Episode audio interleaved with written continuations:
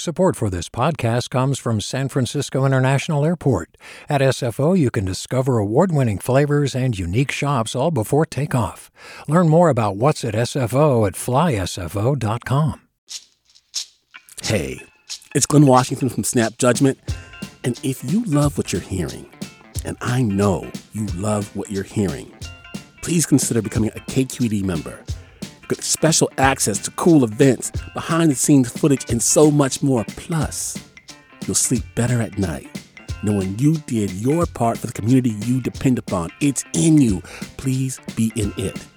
Visit donate.kqed.org/podcasts to sign up now. That's podcast with an S. Thanks. From KQED. Good morning. This is The California Report. I'm Adi Bolaños in San Francisco. Gas prices remain stubbornly high in California. In fact, over the last week, the average price of a regular gallon of gasoline has jumped more than 40 cents. But help is on the way in the form of a one-time state refund payment. With more, here's The California Report's Saul Gonzalez. After a months-long delay because of negotiations in Sacramento, Californians who qualify for the state's $9.5 billion gas and inflation refund program will start getting their payments in the coming days. Who's eligible? Well, people who resided in California for 6 months or more in 2020, filed taxes, and weren't claimed as dependents. Single tax filers who made more than $250,000 a year don't qualify, nor do families who made $500,000 in annual earnings. How much will people get? Between $200 and $350 per person, depending on their income. Joint tax filers will get double those amounts, and they can also claim dependents for a maximum payment of $1,050. So, what do motorists think about the help? Well, opinions are mixed. At a filling station in East Los Angeles, where a gallon of regular was going for $5.39, I talked to Josh Avila about the refund program. He was putting $30 worth of gas in his tank. Do you like the idea of getting a check from the state for high gas prices? Hell yeah, why not? Any help I could get. Gas prices have just been so high, and it's kind of ridiculous, you know? It's something, man. It's better than nothing. But a few miles away at a gas station in LA's Glacelle Park neighborhood, where a gallon of regular was priced at $6.35, Sam Hartunian was less impressed. It's not going to help. It's not going to help you? No. Like, everything is so expensive, and I don't think that's enough. Eligible Californians will get their refunds either by direct deposit or on a debit card that's mailed to them. Republican legislators say the program doesn't go far enough. They argue a better solution would be to temporarily suspend the state's gas tax, while the price at the pump remains high.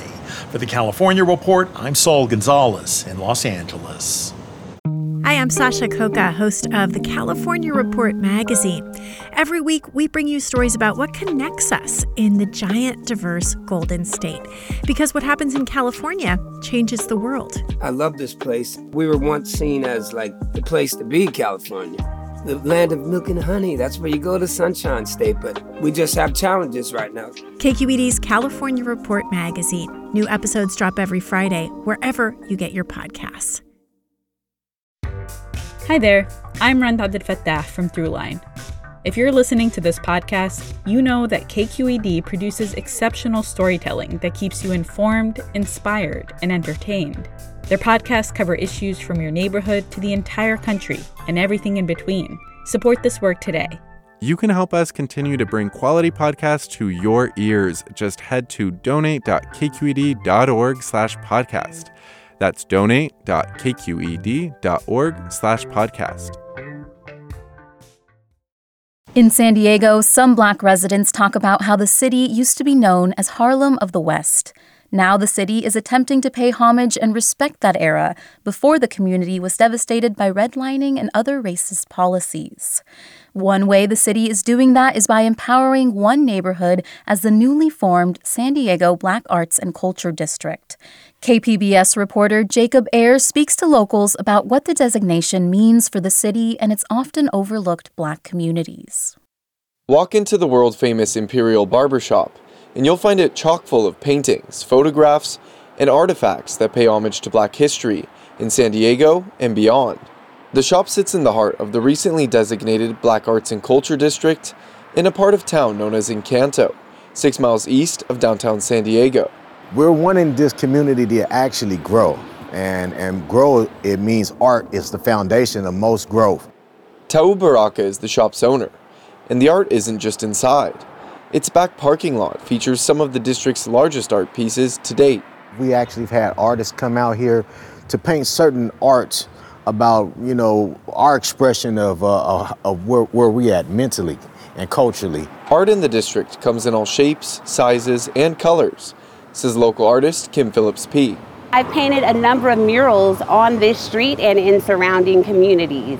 She was overjoyed when the district became official in June. I was crying, tears of joy, of course, and the reason why is just because we see in other communities, like you go to Chicano Park, you immediately know where you are. You feel the sense of culture, you feel the sense of pride, and so that is something that I've always felt we deserve. The new cultural district covers 8 blocks along Imperial Avenue, including Marie Whitman Memorial Park. That same part of town once hosted summertime street fairs. And just everybody would come out here in this wonderful weather in America's favorite city and just enjoy each other. This park became the staple of that, and we want to bring that back. That's Dehawn Blevins, CEO of the nonprofit arts organization Urban Warriors. So if we don't do this on purpose, create an epicenter to where people can come in a common ground and see people who look like them, see hair that looks like this, hear music that speaks of us, you can kind of forget who you are. The Arts District is part of San Diego City Council District 4, represented by Councilmember Monica Montgomery-Stapp. This is the district that historically has housed the African American community in San Diego. This is the district that experienced the redlining. You know, this is the district where we formed community. The designation means funding to improve storefronts, enhance landscaping, and support small Black-owned businesses, as well as adding freeway signage. Gaidi Finney is the executive director of the San Diego African American Museum of Fine Art. A lot of times when people come to San Diego, they wonder where the Black community is. I mean, many people have that problem. So having an area that we designate and we develop gives us that designation for people to have, you know, be proud of the area. Phillips-P plans to provide her voice and vision for the district's evolution. A little bit of everything from storefront improvement. I'd like to see infrastructure changes as far as driving down Imperial, beautification when it comes to just the landscaping, trees, definitely more murals, but we just want to see love poured into the area. Back at the world-famous Imperial Barbershop, Baraka says he's already starting to see the community's economic growth and is looking forward to the healing that this designation can bring. You have to have a culture to build a community, or it will always be a hood, you know, so the cultural part of it has to come, whether it's art, whether it's sports, whether it has to be something there that people can grab a hold to. And I believe art is like the universal message for bringing people together. Right now, art is bringing people together at Marie Whitman Memorial Park on the last weekend of each month. The park will be one of the first places in the district to see upgrades. For the California Report, I'm Jacob Aere in San Diego. And that's the California Report for Wednesday, September 28th. We're a production of KQED Public Radio. I'm your host, Adi Bolaños. Thanks for listening and have a great day. Support for the California Report comes from Stanford HealthCare, where their greatest reward is a healthy patient. Paint Care.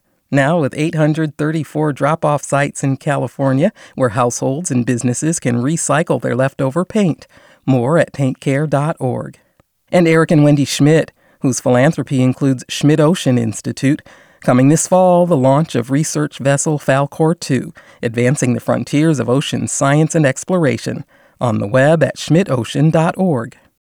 Hey, it's Avery Truffleman, host of Articles of Interest, and I've got to say, I've been a fan of KQED ever since I was a little kid, and I would come out to San Francisco to visit my grandma. It was just what we'd always turn on every time we got in the car, every time we were making dinner and turning on the radio. It was always KQED. And then over the years, I've become a massive fan of KQED podcasts because this is local reporting at its best. These are answers to questions you've always wanted to know, interviews with exciting, unusual voices, necessary journalism, all told with love and care and artistry. And did you know that a majority of KQED's funding actually comes from members? It's just people like you and me supporting the programs they love, while also getting access to cool events, behind-the-scenes footage, and so much more. If you want to sign up and be a part of this amazing community, visit donate.kqed.org/podcasts to become a member today. That's podcasts with an S. Thank you for listening, and thank you for your support.